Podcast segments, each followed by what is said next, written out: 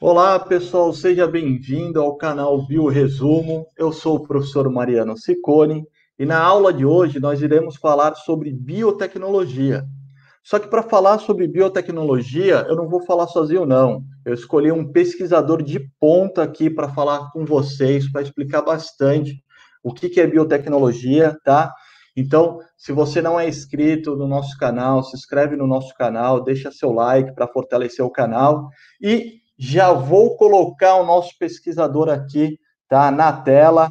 Então, deixa eu colocar, ele já está aqui.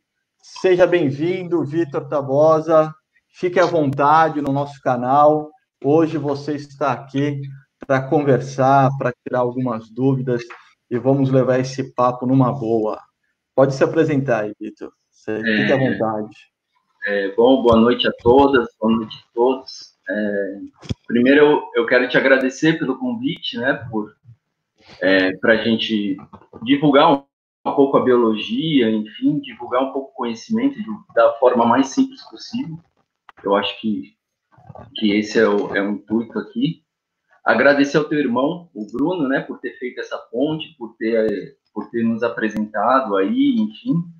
E te parabenizar também por essa iniciativa, cara, de, de construir um canal, sabe, para divulgar conhecimento, é, para ajudar pessoas a, a, de alguma forma, é, decidirem as suas carreiras, né? Nada, não que isso não seja não seja multável, mas você, quando você está no ensino médio, é muito difícil, né? Você, 17 anos, você escolheu que o que você vai querer fazer para a vida inteira. Então, eu acho muito legal essa iniciativa. Ah, isso é legal. Eu que te agradeço, Vitor, pela presença aí, por disponibilizar um tempo para passar o conhecimento que você sabe, esse conhecimento da academia. E como você falou, a ideia eh, do canal, a ideia do vídeo, é transmitir um pouco de informação científica, né? É, também de uma, uma, forma simples aqui, de um bate-papo, tá?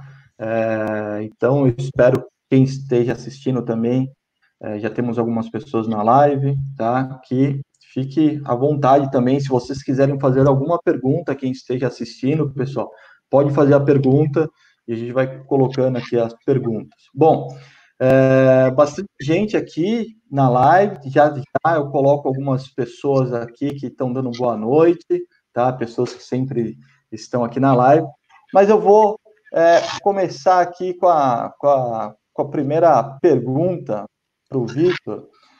Vitor, vamos lá. É...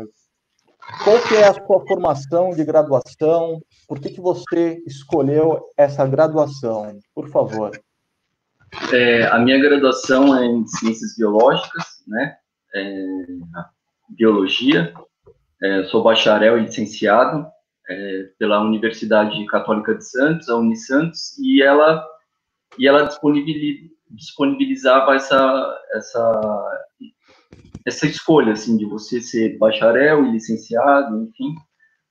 E, na verdade, as coisas foram acontecendo, sabe? Eu nunca, assim, pensei em ser biólogo, sabe? Tem gente que tem esse sonho, é, se identifica desde pequeno, mas as coisas aconteceram. Na verdade, eu, eu saí do, do ensino médio sem saber o, o que eu ia fazer. É, Aí a minha mãe falou, ó, você precisa, né? Você precisa tomar um, um rumo, enfim. É, é, o comum de todo adolescente, né?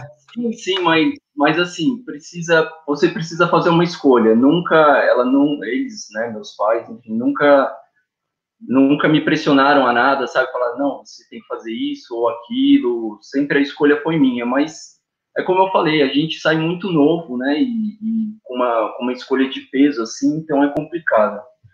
Aí eu fiz um ano de fotografia, eu sou, sou técnico em fotografia, e aí quando eu estava no final, eu falei, putz, mas eu não vou fazer a faculdade de fotografia, porque eu acho que não era o meu perfil, sabe? Eu acho que fotógrafo tem que ser tem que ser mais atirado, enfim, para vários aspectos, assim. Eu sempre fui mais de bastidor, assim, né? Fora do, dos holofotes. Aí eu, eu decidi fazer um cursinho para escolher, sabe? Falar, pô, acho que o cursinho, né, vai dar uma luz, enfim.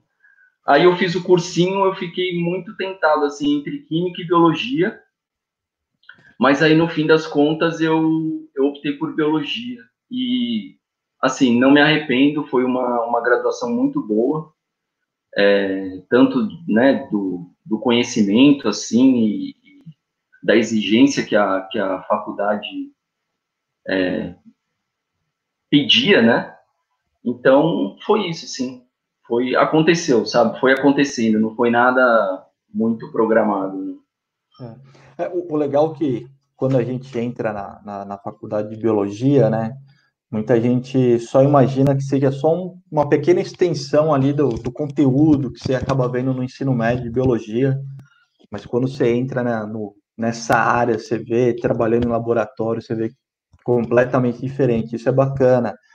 É, isso é bacana. E, e, o que você comentou também foi, é, foi bem legal, essa parte aí de você estar tá ali na adolescência, tem aquele. Você fica com aquele choque, né? Será que o que, que eu faço? Será que eu vou gostar? Então, isso, isso é legal. E isso mostra que todo mundo acho que percorreu mais ou menos, né? Ficou é, bem parecido, né? O que, que eu vou fazer? Agora eu já, já estou ali terminando, final do terceiro ano do MEC, estou terminando, vou fazer tal faculdade, tal graduação, mas será que eu vou gostar? Isso foi bom.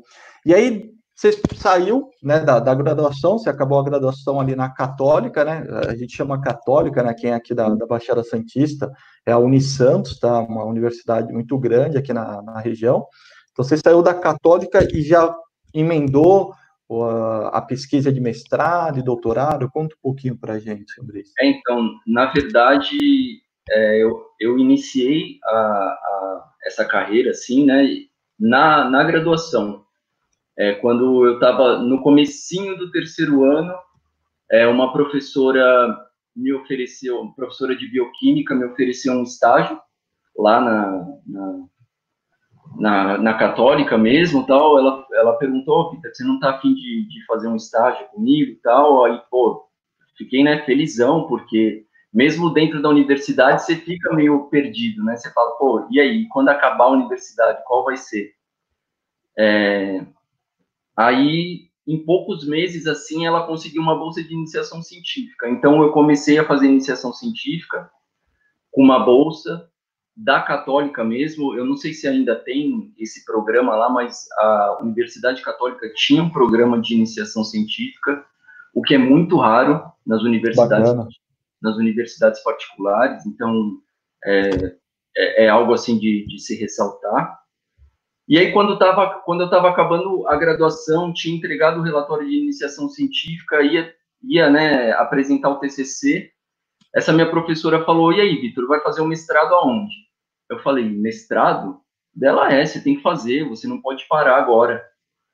Aí, aí eu pensei um pouco nisso e ela falou, não, vai para Lorena, porque é um lugar que, que, que tem, tem um centro de pesquisa lá muito forte, muito bom, e eu conheço alguns professores. Aí eu pesquisei sobre, né? É, Para quem não conhece, é a USP de Lorena. Em Lorena tem um, um campus da USP e, e, é um campus de engenharia. Então, um biólogo foi se meter lá com os engenheiros, né? Assim, foi um choque.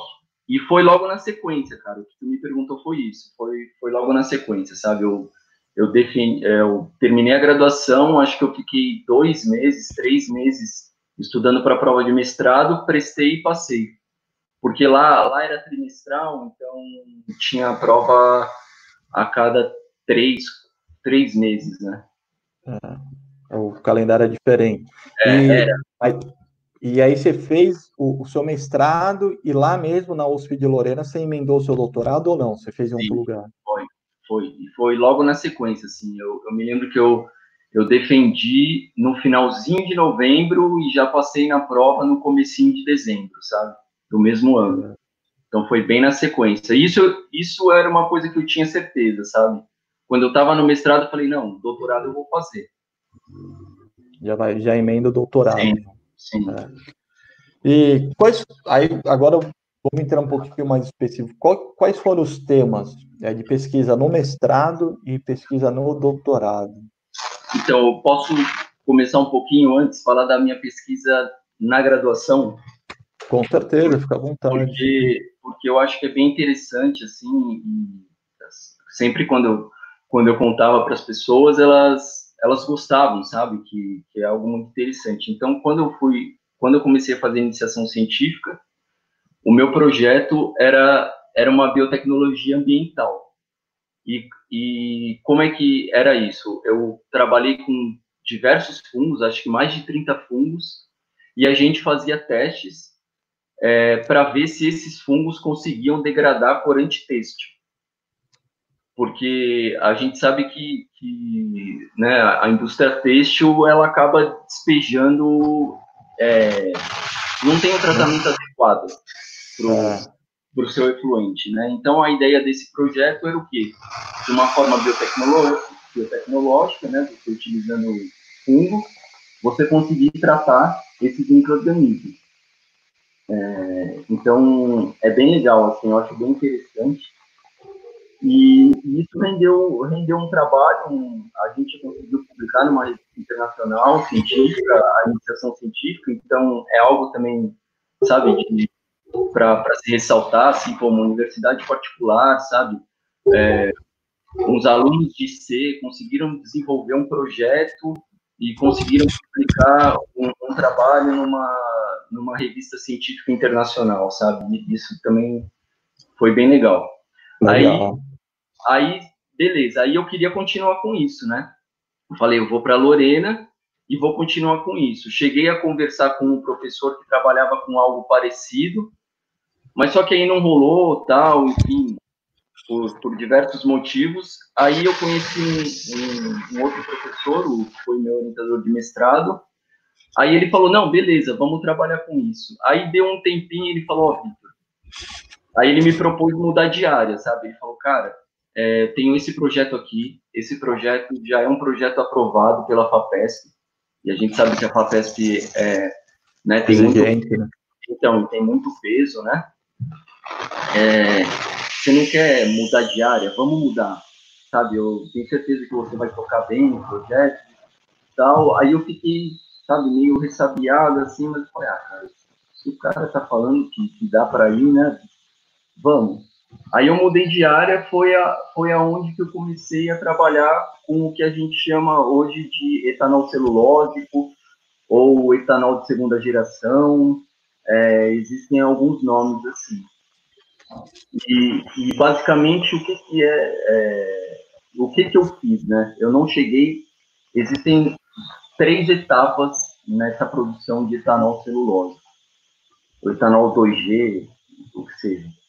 É, você, você tem um pré-tratamento, que esse pré-tratamento é um, é um processo químico, ou é térmico, mecânico, enfim, e, e qual que é a ideia? É para ele desconstruir a, a parede celular, porque a gente sabe que a parede celular ela é, ela, ela é bem né, ela é bem resistente. Se não fosse resistente, as árvores não, não estariam aí em pé, né? Então essa é a primeira ideia, o pré-tratamento. Aí depois você vai para a hidrólise enzimática. Você pega umas enzimas, coloca junto com, com, com esse material já desconstruído essas enzimas, o que, que elas fazem? Elas, ela pega a, a celulose, que é, um, que é o principal componente da, da, da parede celular vegetal, e ela transforma essa celulose em glicose, né? Pensando que a celulose é um polímero de glicose. De glicose. Então, essa glicose seria fermentada, mas eu nunca trabalhei com a fermentação, nem no mestrado e nem no doutorado. Mas basicamente foi isso, sabe? Trabalhei muito com pré-tratamento, muito com hidrólise enzimática. Deixa eu te perguntar, essa, é, essa celulose que você retira de, do, de uma planta é de alguma espécie específica de planta ou de qualquer não, uma? Não, qualquer uma, cara.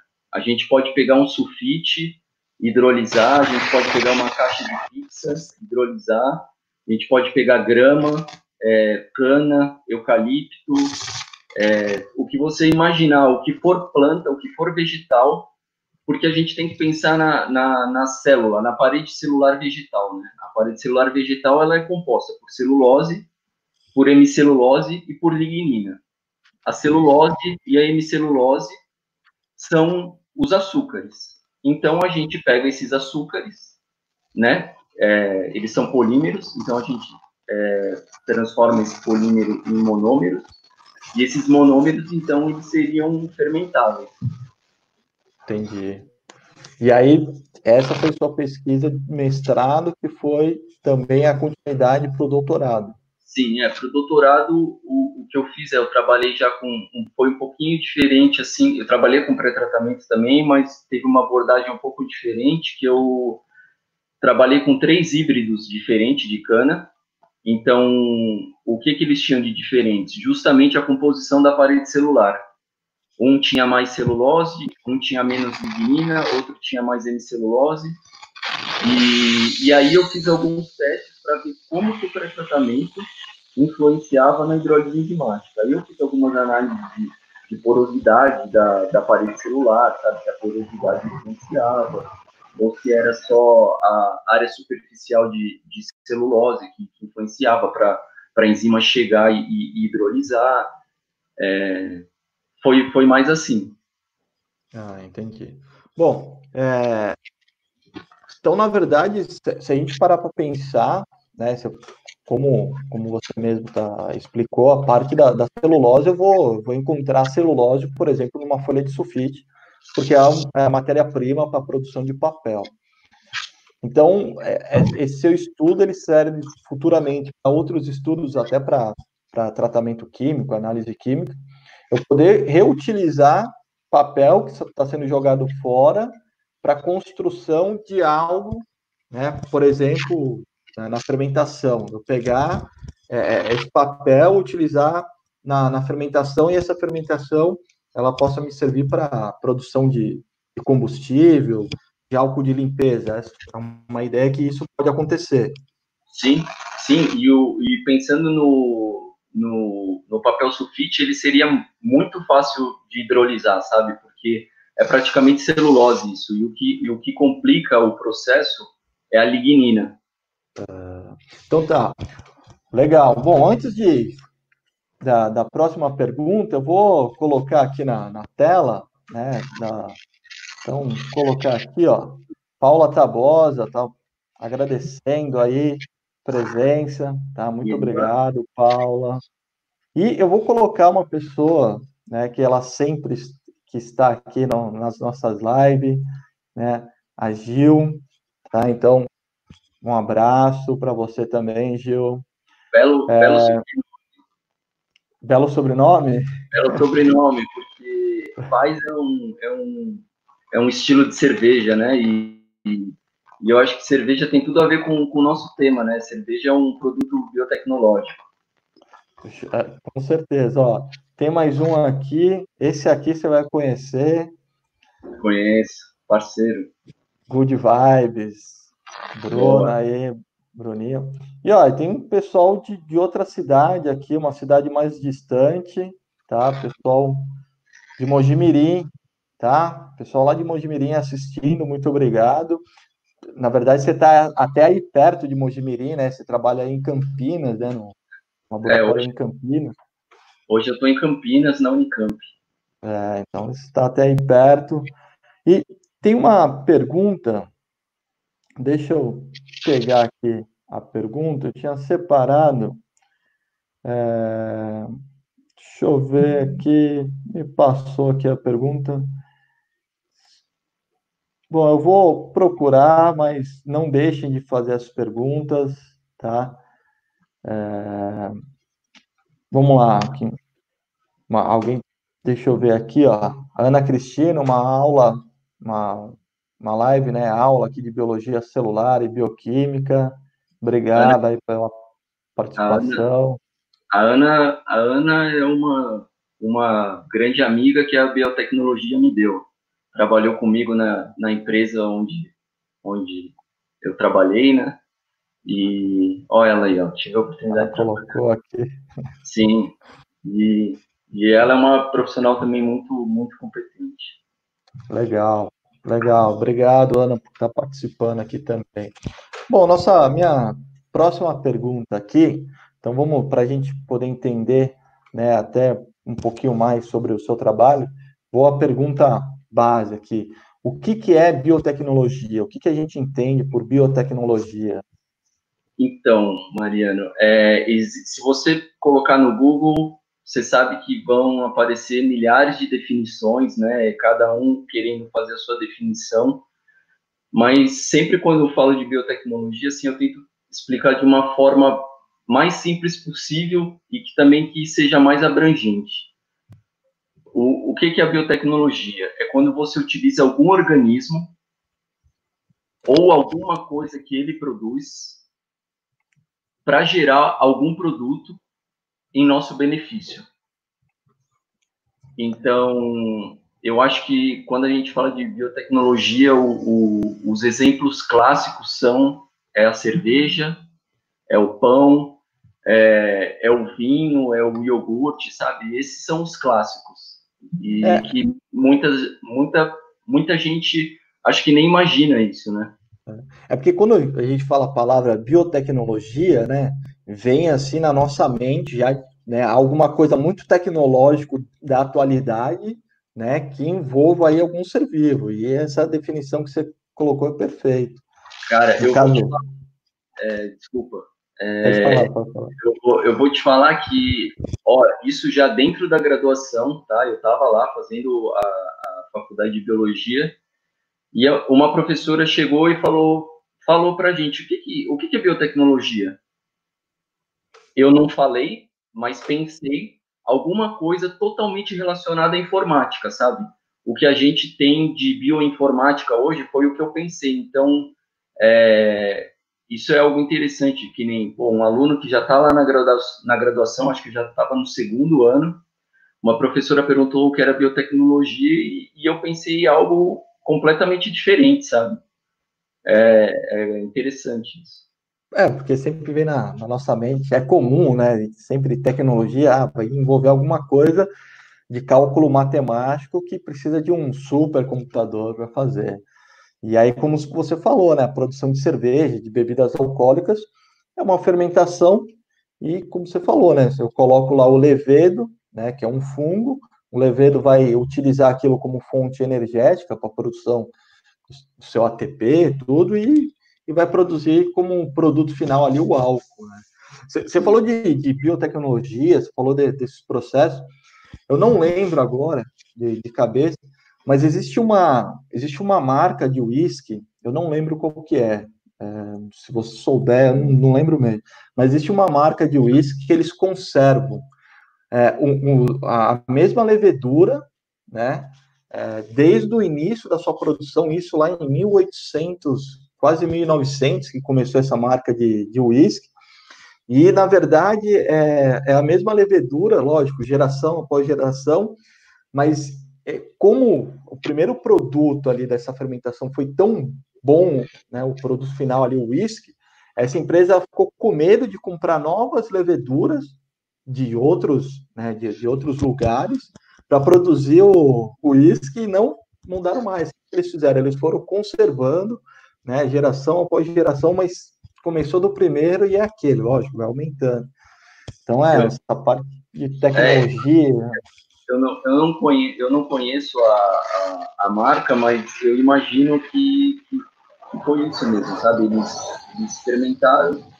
É, tiveram um produto muito bom, né? Porque a gente pensa a levedura, no caso, ela não produz só o etanol, ela produz várias outras coisas e essas outras coisas ela ela ela acaba né dando um aroma, um outro sabor ao produto. Então, se você muda para uma outra levedura, então você provavelmente já não vai ter aquele mesmo aroma, aquele mesmo sabor. O etanol vai ter. O etanol, beleza, etanol é etanol né, o álcool, mas você, você perde outras características. É, seria a mesma coisa você plantar, vamos supor, você pega uma espécie lá de ah, batata, você planta num terreno e você vai em outro terreno, numa cidade um pouco mais distante, você planta a mesma espécie ali de batata, só que às vezes a propriedade do solo, a quantidade de minerais que tem no solo vai influenciar na, na via química desse ser vivo também.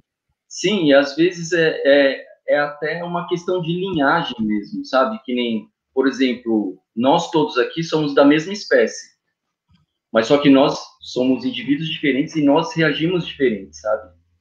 Então a gente precisa pensar pensar um pouco assim, cada um tipo, sei lá, é, um, um corre mais, um corre menos, um é mais magro, um, um é mais gordo, enfim, e, e é isso para os micro-organismos também, sabe?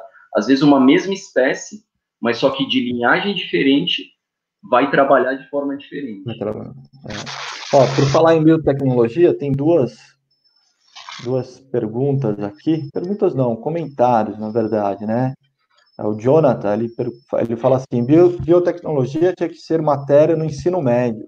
E a Júlia coloca aqui, realmente, biotecnologia deveria entrar no currículo do ensino médio.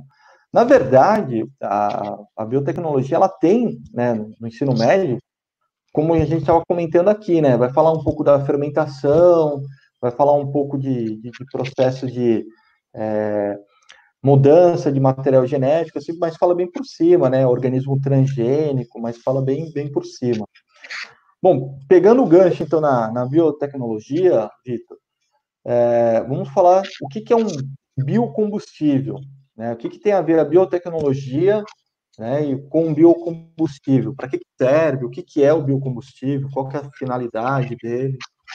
Então, é, quando a gente fala é, de biocombustível, assim, a gente fala de um combustível que não é de origem fóssil, né, que é de origem renovável.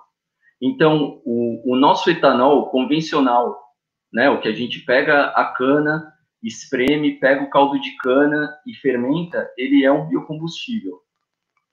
É, tem o etanol de segunda geração, o etanol celulósico também é um, é um biocombustível.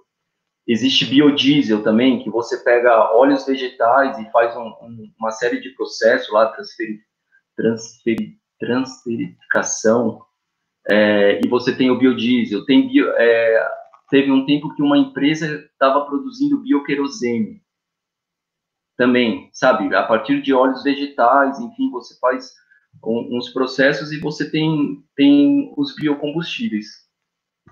Eles, assim, eles não, não diferem nada na, na, no, no, né, na, sua, na sua qualidade, mas só que eles têm, eles têm essa, esse apelo ambiental, cara, sustentável, sabe? Que nem você, você pensando nas plantas. O que, que as plantas fazem? Elas captam o CO2, né? E aí fazem a fotossíntese, geram a biomassa, os açúcares, você pega esse açúcar, fermenta. Né? Então, é um CO2 que ele já está na nossa atmosfera. Quando você pega, você pega um, um, um combustível fóssil, ele está lá guardadinho, represado, e você joga ele para a atmosfera. Então, é um CO2 que estava lá parado você aumenta a quantidade, sabe? É, você falou do, da, do, da cana de açúcar, né? É, a maior parte do nosso etanol ele vem da, da, da cana de açúcar. Teria algum outro é, vegetal que também iria, poderíamos conseguir uma grande quantidade, uma produção grande de etanol, ou de todos os vegetais até hoje utilizados, a cana ainda é a melhor e vai continuar por um bom tempo? Então, é, hoje, é, mais de 95% do, do nosso etanol vem da cana, é, mais ou menos uns 4% vem do milho, e hoje eu trabalho com etanol de milho, é, é, algo que vai, vai crescer bastante, aí depois a gente pode conversar sobre. E eu acho que são, assim, são coisas diferentes, sabe? A, a cana, eu acho que ela é um processo mais simples e mais barato do que o um milho, por exemplo. Mas se a gente for ver, o maior produtor de etanol do mundo é os Estados Unidos, e é de milho. Inclusive, ah. inclusive a gente compra etanol né, né de fora e, e a gente, apesar de é, é, é um dado interessante isso. A, o Brasil é o segundo maior produtor de etanol do mundo e mesmo assim a gente ainda tem que importar etanol. Pô, é, é isso eu nem imaginava. Eu achava que todo etanol é, consumido aqui no nosso país era daqui, porque você pega o interior de São Paulo, você vai lá para o Mato Grosso, Mato Grosso do Sul, o que mais tem é, é a, a, plantação de cana, né? Os famosos canaviais. Eu, eu, imaginava que a gente nem precisava importar. Não. É, é 60% da cana está no estado de São Paulo então, a gente é o, é o principal produtor de, de, de, etanol, mas só que mesmo assim ainda falta. A gente é né, um país muito grande, a demanda é muito alta, e a gente tem que pensar que, que todo etanol, todo, tudo, não só de combustível, né? Todo etanol que a gente usa vem dessa fermentação. Cara, eu nem, eu nem imaginava que, que, tinha que importar. E lá nos Estados Unidos, no caso, eles utilizam uma quantidade maior, então, do, etanol do milho, né? Na verdade, eu não, eu não, eu não sei se eu vou falar besteira aqui, mas eu acho que é, é só de milho. Só de milho? É, só de milho. É, pode ser por causa do solo também, né? Sim, o solo clima. aqui, ó. É, o clima. É, clima, sabe? Cultura, enfim, tem um monte de coisa, né, envolvida. É, porque, na verdade, no, é, no, no, Brasil, se a gente parar para pensar, até comecinho ali do, de 2000, esses canaviais tinha muita mão de obra, né? E era uma mão de obra ali, nossa, que era um trabalho extremamente pesado. Eu lembro, porque eu conheço um pouco ali a região aí próximo de Campinas, e aí tem bastante fazenda né, com canavial. E primeiro eles colocavam fogo em tudo, né? Para depois vir cortando. E não, não eram máquinas, eram pessoas. Então, hoje mudou, hoje tem, tem um maquinário. Pode ser também que lá a produção de milho, pode ser, além do, do clima, lógico, lá, como nós temos um clima temperado lá e aqui é tropical, mais propício para cana-de-açúcar, mas acho que até os maquinários já foram sendo desenvolvidos lá para a colheita de milho lá. Sim, possivelmente por é, Hoje aqui, se eu não me engano, a queima da cana é proibida, né? Então é. a gente tem a gente tem uma, uma colheita automatizada tal, então as coisas mudaram bastante. É, tanto que quando eles faziam a queima da, da cana-de-açúcar, eles, tinham, eles normalmente utilizavam o solo duas, três vezes, e depois eles plantavam feijão nesse solo para enriquecer de novo com alguns micro-organismos, né, que, é alguma, que são as leguminosas, e tornar esse solo fértil, porque senão eles também não iam colher, é, eles não iam conseguir plantar mais milho nesse solo. E ainda bem que também foi, é, foi proibido, porque eram, eram incêndios assim enormes, né? Porque a gente está falando de uma fazenda, não estamos falando de um, um terreno. Imagina um, um, bairro todos pegando fogo, era uma coisa monstruosa. Às vezes uma cidade inteira, né, cara? Dependendo do que é. Considerar uma cidade inteira. É, dependendo do, tamanho da cidade, é isso aí mesmo. Bom, é, na, nessa parte do, do biocombustível, né, o que, que, que, que você coloca como importante é, essas novas pesquisas, né, que nem, por exemplo, a sua, que você está trabalhando com, com o processo de biocombustível ali do milho, qual que é a importância de, de outras, utilização de outros vegetais, outras formas de, de retirar o etanol? Eu não sei se eu, se eu entendi direito, mas é assim, toda pesquisa serve como base para as que vêm depois, né?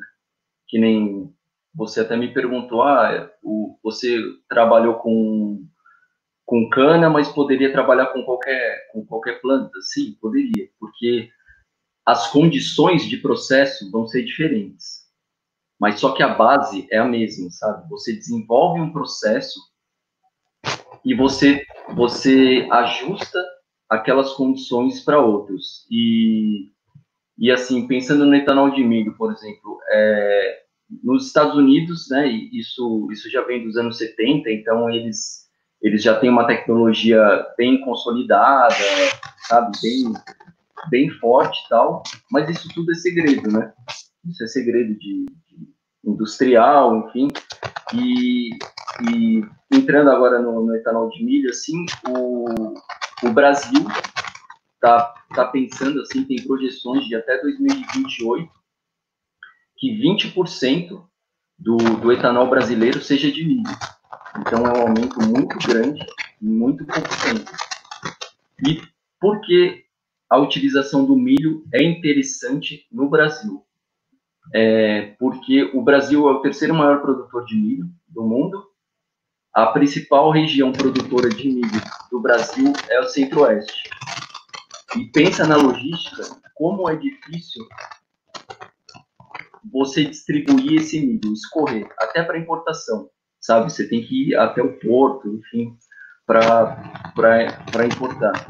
E mais um negócio legal do milho é que o milho, ele pode, você pode armazenar o milho. É diferente da cana de açúcar. A cana de açúcar você cortou, você tem que fazer o processo, porque senão ela estraga, ela, ela, ela contamina, ela fermenta.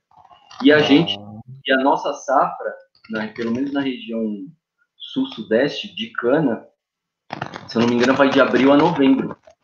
Então, de novembro, vai dezembro a março, a gente não tem produção de etanol.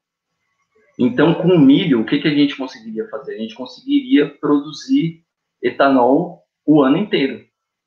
Ah, em paralelo. E, e, existem usinas que, que, que têm esse modelo, sabe?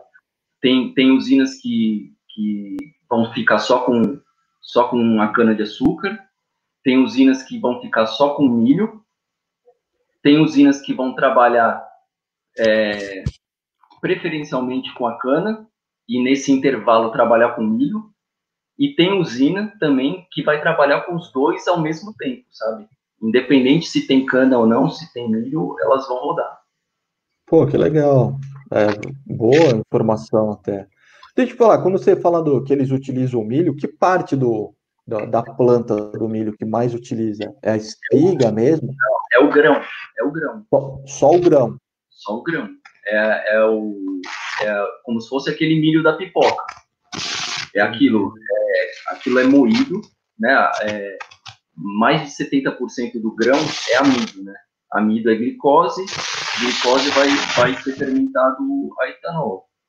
Então, mais de 70% daquilo ali é amido, então é utilizado aquilo. Se você usar espiga ou usar a parte vegetal, né, a, a, a não sei como ele, isso é, ele aí seria já considerado etanol de segunda geração, etanol celulósico, entendeu?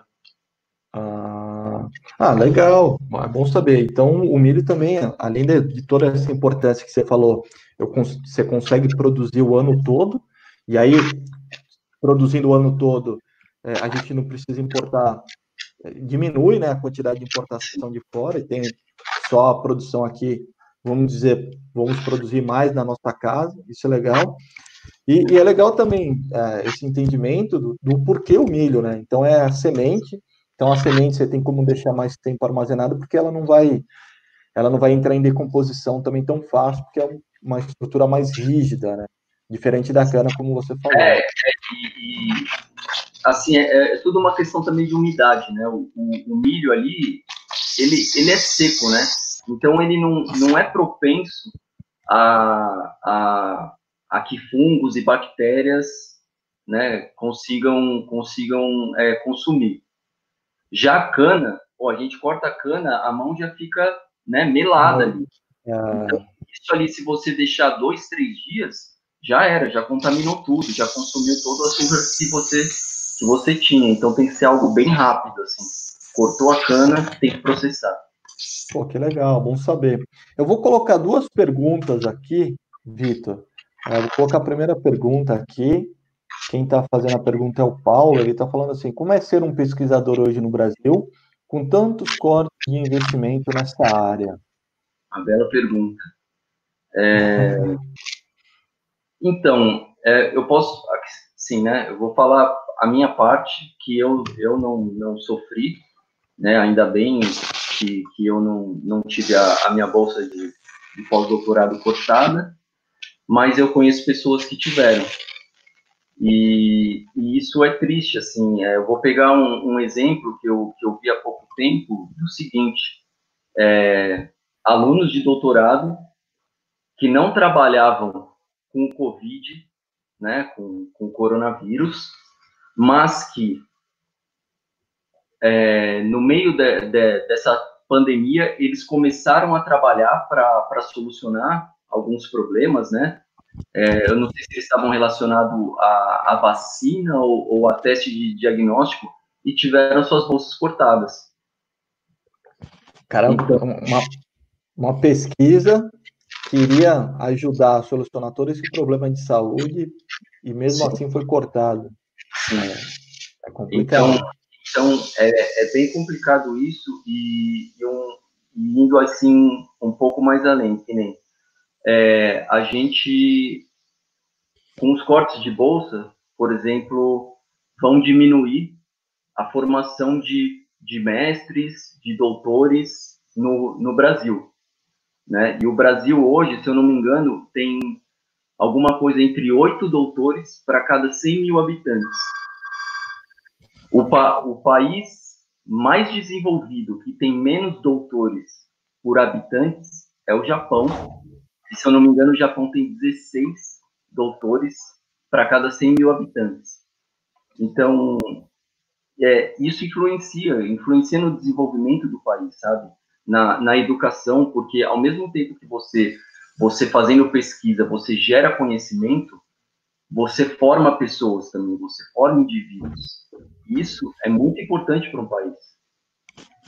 Pô, é, é uma notícia triste, na verdade, né? Porque um país, esses países que cresceram na, nessas últimas décadas foram países que investiram muito em educação e também levando em educação científica em universidade. Sim, e, e aí só para só complementar um pouco assim a, a pergunta do, do Paulo, aí e pensando que o, o Brasil ainda, né, a, a indústria brasileira ainda absorve poucos poucos pesquisadores. Pesquisadores assim, quando quando eu falo, são, são pessoas que têm formação né, de mestre, de doutor, é, se faz muita pesquisa, é, mesmo não, não tendo essa, essa titulação, né, é, pesquisas importantes, mas falando assim, né, eu estou pegando o meu caso, assim, no caso, eu tenho uma, eu tenho uma formação, então fica mais difícil, porque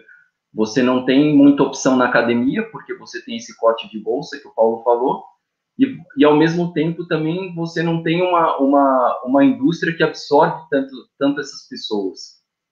Então não é fácil. Complicado mesmo. Bom, vamos pegar aqui na, na sequência uma outra pergunta interessante aqui. Quem está fazendo a pergunta é o Wagner de Oliveira. Ele está perguntando: hoje o Brasil está reaproveitando o bagaço da cana para a produção do etanol? Meu pai. Mandar um, um abraço para ele, sim, está.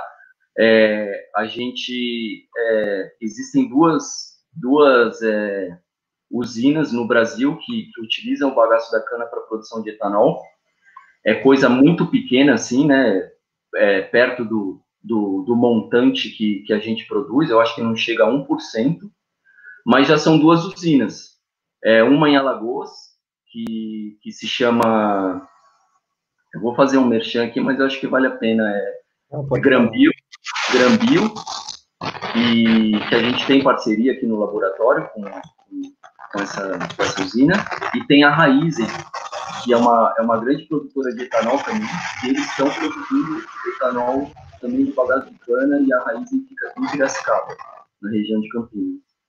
Ah, uma, uma outra pergunta aqui também importante, está vindo aqui do, dos nossos participante é, da GEU, ela coloca aqui, qual dos dois seria mais fácil de ocorrer a fermentação para a produção de etanol, cana ou milho?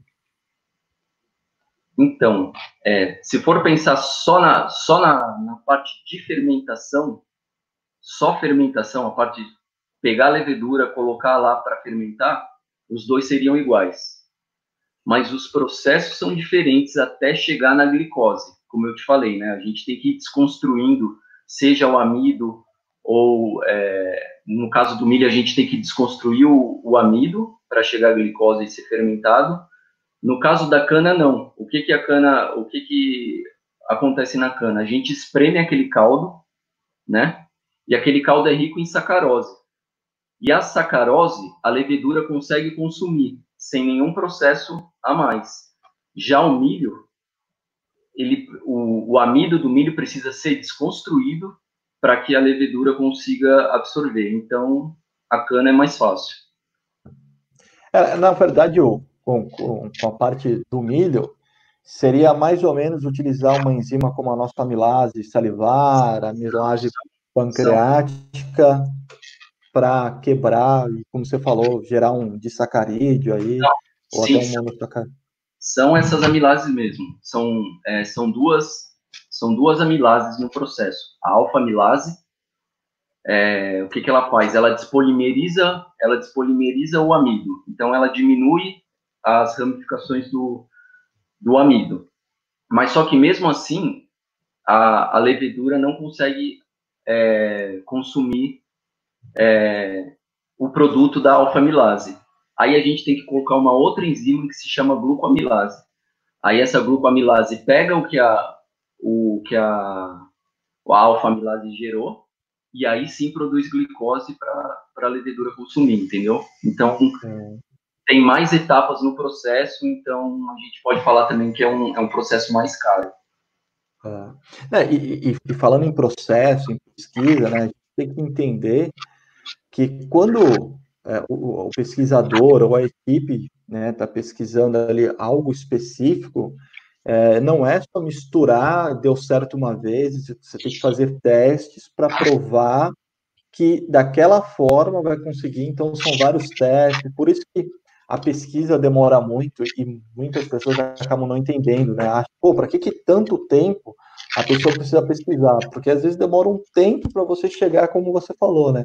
chegar num, num produto e esse produto vai servir para uma outra pesquisa para continuar até conseguir provar com certeza que vai ser funcional. Sim, é, nessa, pegar, pegar um exemplo da, da do meu projeto, assim, o que que a gente faz, né, o que que é de costume fazer, a gente chama de escalonamento. Então, a gente faz uns testes preliminares no laboratório, né, a gente chama de de escala de bancada. Então a gente pega, é, faz os testes em, em, em, frascos pequenos, enfim. Aí depois, definidas as condições, a gente fala, ó, pô, a gente tem um processo bom na mão, legal. Vamos, vamos ver se, se ele funciona em maior escala. Aí a gente vai para a escala piloto, que a gente chama. Então a gente aumenta um pouco a escala. E aí depois, dando certo na escala piloto, né, fazendo alguns ajustes, aí vai para uma, uma escala industrial. Legal. Ó, tem, uma, tem uma pergunta aqui que achei também bem interessante, vou colocar aqui. É o Antônio Carlos. Ele coloca assim: o bagaço da cana também não pode ser utilizado como um substituto para os plásticos? Lembro-me de algo nesse sentido. Como está esse assunto? Então, é, o, que, que é, o que a gente pode falar disso é o, é o plástico verde existe uma empresa que ela, ela tem esse processo é, que se chama plástico verde. Como é que é esse plástico? Você produz o etanol, aí você tem o etanol, aí você faz algumas modificações químicas nesse etanol que formam, se eu não me engano, é o polietileno. O, é, então, forma o polímero ali do... Isso. Então, vai, o etanol pode vir do bagaço, mas também pode vir do milho normal, do do milho, ou também pode vir do processo de, de fermentação da cana convencional, sabe? Então, o que, que eles fazem com o plástico é isso: eles pegam o etanol produzido, fazem algumas modificações químicas, que aí você consegue produzir um polímero. Que legal. É o bioplástico, né, que eles chamam também em alguns lugares. Né? É, deixa, deixa eu te perguntar, estamos aqui quase no finalzinho dessa live, mas deixa perguntar aqui. No, no, a pesquisa no seu laboratório, no caso aí em Campinas, como você comentou, na Unicamp, é, você tem, tem ideia de que essa, esse tipo de pesquisa permanece por mais tempo? E existem outros laboratórios, outras universidades que estão com pesquisas parecidas também, ou só a Unicamp? Não, é, tem, tem pesquisa parecida em, em, vários lugares, sabe? Mas eu acho que cada um tem a, a, sua peculiaridade, assim, a, o, o, seu, o seu desenvolvimento, né? Na verdade, o, o que você quer chegar. É, aqui, o que, que a gente faz? É, vou falar um pouco do meu trabalho. A gente, a gente, eu tô, eu tô inserido num projeto que é uma parceria com uma empresa privada. E essa empresa chegou e falou: oh, eu quero que vocês desenvolvam esses processos aqui. E tá o etanol de segunda geração e o etanol de milho. E, e o que que a gente, o que que o pessoal faz? Então a gente tem um grupo que modifica geneticamente as leveduras, né? Então eu trabalho com, com organismo geneticamente modificado e eles modificando falam, ó, oh, a gente tem um, um microorganismo que faz isso, isso e isso. Aí, beleza, vamos ver. Aí eu pego e faço o processo de fermentação.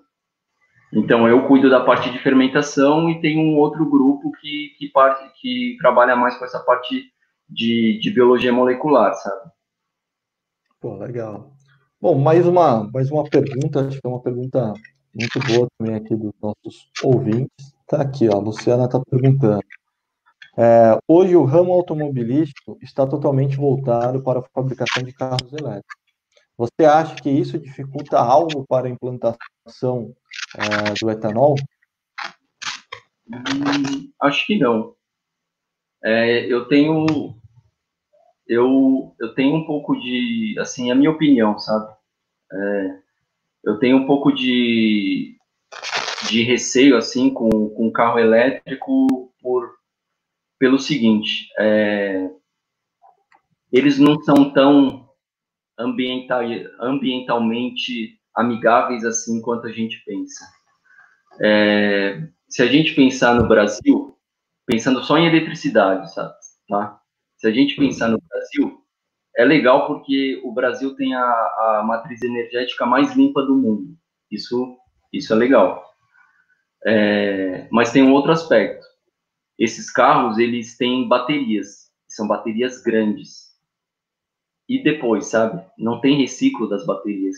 E isso já, já vem sendo apontado como, como, assim, algo um pouco contra os elétricos. Então, eu não, eu não sei se, se... Eu posso estar errado, tá? É só minha, minha percepção de hoje. Amanhã eu posso, estar, posso mudar isso. Mas eu não, eu não vejo com tão com, com bons olhos, assim, sabe? Tipo algo, nossa, os carros elétricos são muito legais. E voltando para a parte da eletricidade, imagina em, em, outras regiões, por exemplo, a Europa, que, que é a energia de car carvão mineral, por exemplo. Você tem que queimar o carvão para você gerar energia para você abastecer esse carro. Então, o que muda, sabe? Então, é, é esse só o meu ponto. É, é, pode ser um ponto de vista limitado por agora, mas, mas isso eu, eu acho que, que, que é algo para a gente se pensar. Sabe? É, eu acho que você acho que você está certo, porque a gente tem que pensar também em, em, larga escala, né? A gente não pode pensar só numa cidade, num estado só. Realmente, como você falou, em outros países é, eles acabam não tendo essa, essa quantidade de produção de, de eletricidade como aqui no Brasil. Então, você, na verdade, você tenta minimizar a poluição em alguns automóveis, mas você aumenta a poluição em, em outras fabricações, né? no caso ali do, do, carvão, e você pode aumentar. Então, isso é sempre levado em conta, né? Muito bom. É, bom, a, gente, Victor, a gente tem que pensar na, na, a gente tem que pensar na construção também, né? Como eu falei das baterias, sabe? Não é só depois que o negócio está pronto. A mesma coisa a placa solar. Placa solar é um negócio interessante, é, mas para você produzir essa placa solar, você você também causa grandes danos ao ambiente, sabe? Então isso e... é algo também ah. que a gente tem que pensar. E, e não é tão barato, né? É, se eles acho que também se barateasse o custo de tudo, né? Até do, como você falou, de carro elétrico, hoje em dia tem moto elétrica, é, as placas solares, não é qualquer pessoa que consegue ter um, um porte para ter um, um, automóvel ou uma casa seja iluminada aí por, por placas solares. Sim. É, bom, vou, eu vou aqui para a última, última pergunta, tá, tá, tá legal aqui o papo, gostei aqui hoje, o pessoal participando bastante também. E a pergunta para finalizar aí que eu quero fazer para você, Vitor, o que, que você recomenda, né, é, para esses adolescentes que estão saindo é, do ensino médio, que pensam né, de ir para a área de biologia, bioquímica, parte química, área de ciência, o que, que você recomenda é, para esses futuros cientistas? O que, que você pode recomendar aí? Cara, eu acho que, como eu falei no começo, eu acho que eles eles carregam um peso muito grande nas costas, né, de ter que escolher alguma coisa para o resto da vida. Então, que eles pensem bem, tenham paciência e se um pouco lá na frente eles olharem, né, escolherem algo e falar, pô, não é isso, que voltem atrás, sabe? Eu acho que, que é, é, completamente viável isso, sabe? A gente, tipo, pensar, ah, perdi dois anos. Não, de repente você perde 50 por causa de dois anos, sabe? É, e em relação à biologia, cara, eu, que nem eu sou um pouco suspeito, mas biologia é muito bonito, né? E a biotecnologia, eu acho que, que também é, é, é, muito bonito. Então, se você se você tem aptidão, né, né para você gosta de estudar microbiologia, bioquímica, é, um pouco de química tem que ter também, sabe? Se você vai para essa área, eu, eu acho que tem que ir mesmo, tem que, tem que apostar, né?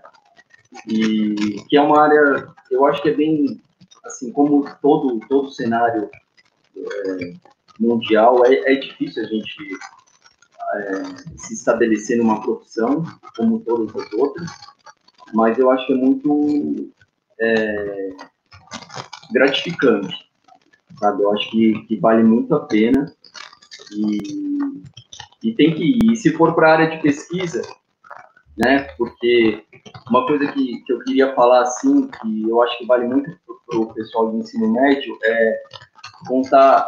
A gente falou um pouco da minha trajetória, mas porque muitas, muitas pessoas têm, têm a ideia do seguinte, que nem você precisa é, estudar nas melhores escolas para você entrar nas universidades públicas, que hoje são consideradas as melhores universidades, para aí você fazer um mestrado e você fazer um doutorado. É, eu, eu não segui esse caminho e a gente vê que é possível, e conheço outras pessoas também que não seguiram. Então, eu estudei, eu estudei a vida inteira em colégio é, público, fiz uma faculdade particular, mas só que aí eu consegui entrar num mestrado e num doutorado e seguir, sabe? E sinceramente, eu, eu, não, eu não sinto nenhuma diferença em relação a, a pessoas que fizeram a universidade pública e que estudaram nos melhores colégios, sabe? Então, dá para ir. Se, se você tem esse tipo de pensamento que, ah, sei lá, acho que eu não consigo, dá para ir, sabe? Eu sou, sou um caso, tenho amigos que também é, percorreram esse mesmo caminho. E, cara, eu só queria para eu falar um pouquinho. É, eu pensei que a gente ia entrar nesse assunto e que seria polêmico é, sobre transgênero. Pode, pode falar, fica à vontade. Fica à vontade. Porque, porque eu acho que, que tem, tem uma galera que é mais radical, né, que é totalmente contra os transgênicos. E, e eu vou falar aqui que, né, bem pensado, é, pensando eticamente, os transgênicos são muito bons e a gente consome muito transgênico e a gente não tem ideia disso. E quando eu falo consumo, é que eu consumo transgênico, não, não é alimento.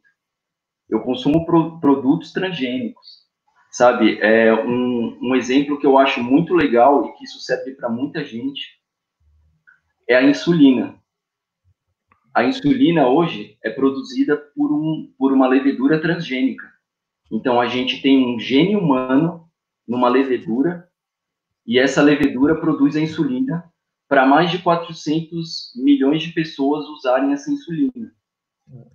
É então, sabe, é, o, o, que eu quero falar assim é, é que quando não é levantando a bandeira, sabe? Não, é que eu acho que as, as pessoas precisam pensar um pouco antes de, de condenar alguma coisa, sabe? De, de justamente levantar uma, uma bandeira, sabe?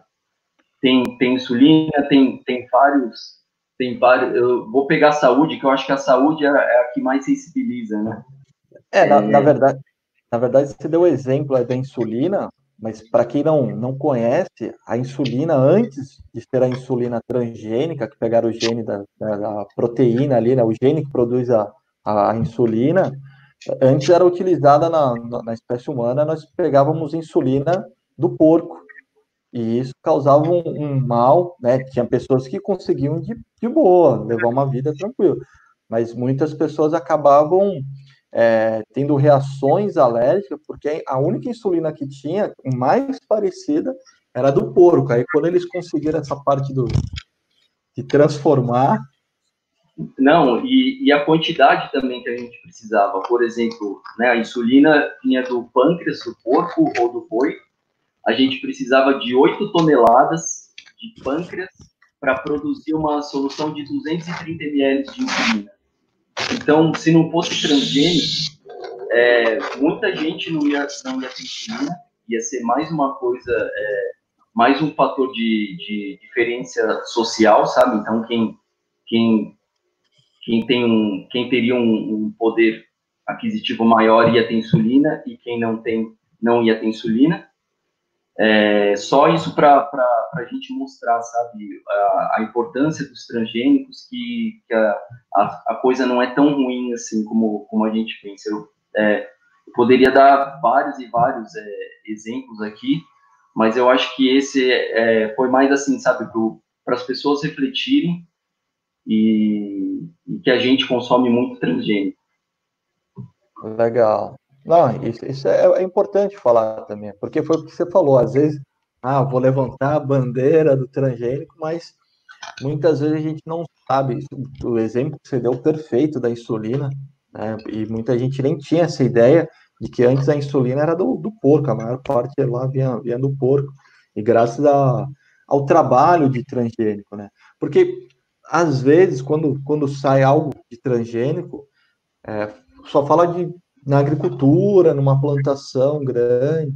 Lógico que tem, tem estudos ainda, mas é importante falar.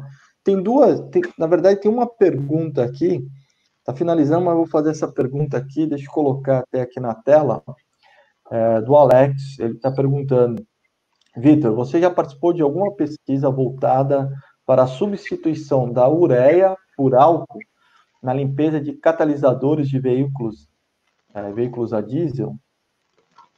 Substituição da ureia por álcool na limpeza de catalisadores. Não. E, e, eu nem, nem sabia sobre, nunca tinha ouvido falar sobre esse assunto, vai ser alguma coisa que eu, que eu vou ler nos próximos é, dias. Obrigado. É porque, a molécula, porque a molécula de ureia é bem diferente aí de uma molécula. Muito, muito diferente. Pode ser alguma coisa nova aí também.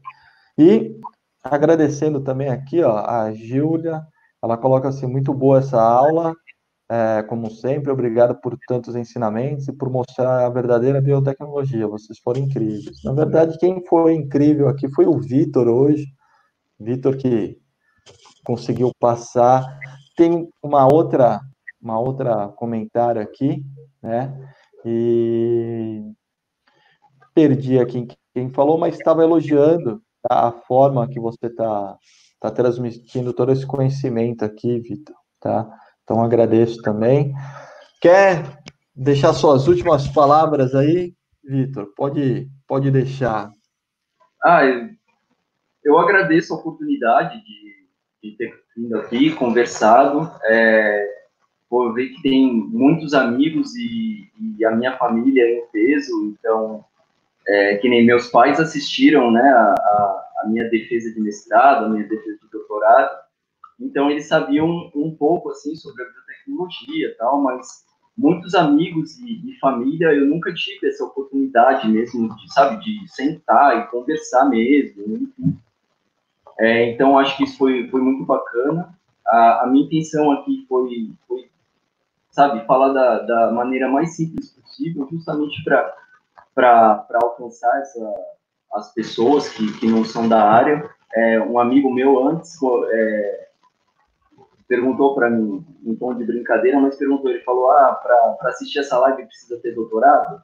Aí eu falei, não, não, não é, não é essa a intenção e, e se precisasse se precisasse ter doutorado para assistir a live, acho que não, não valeria a pena.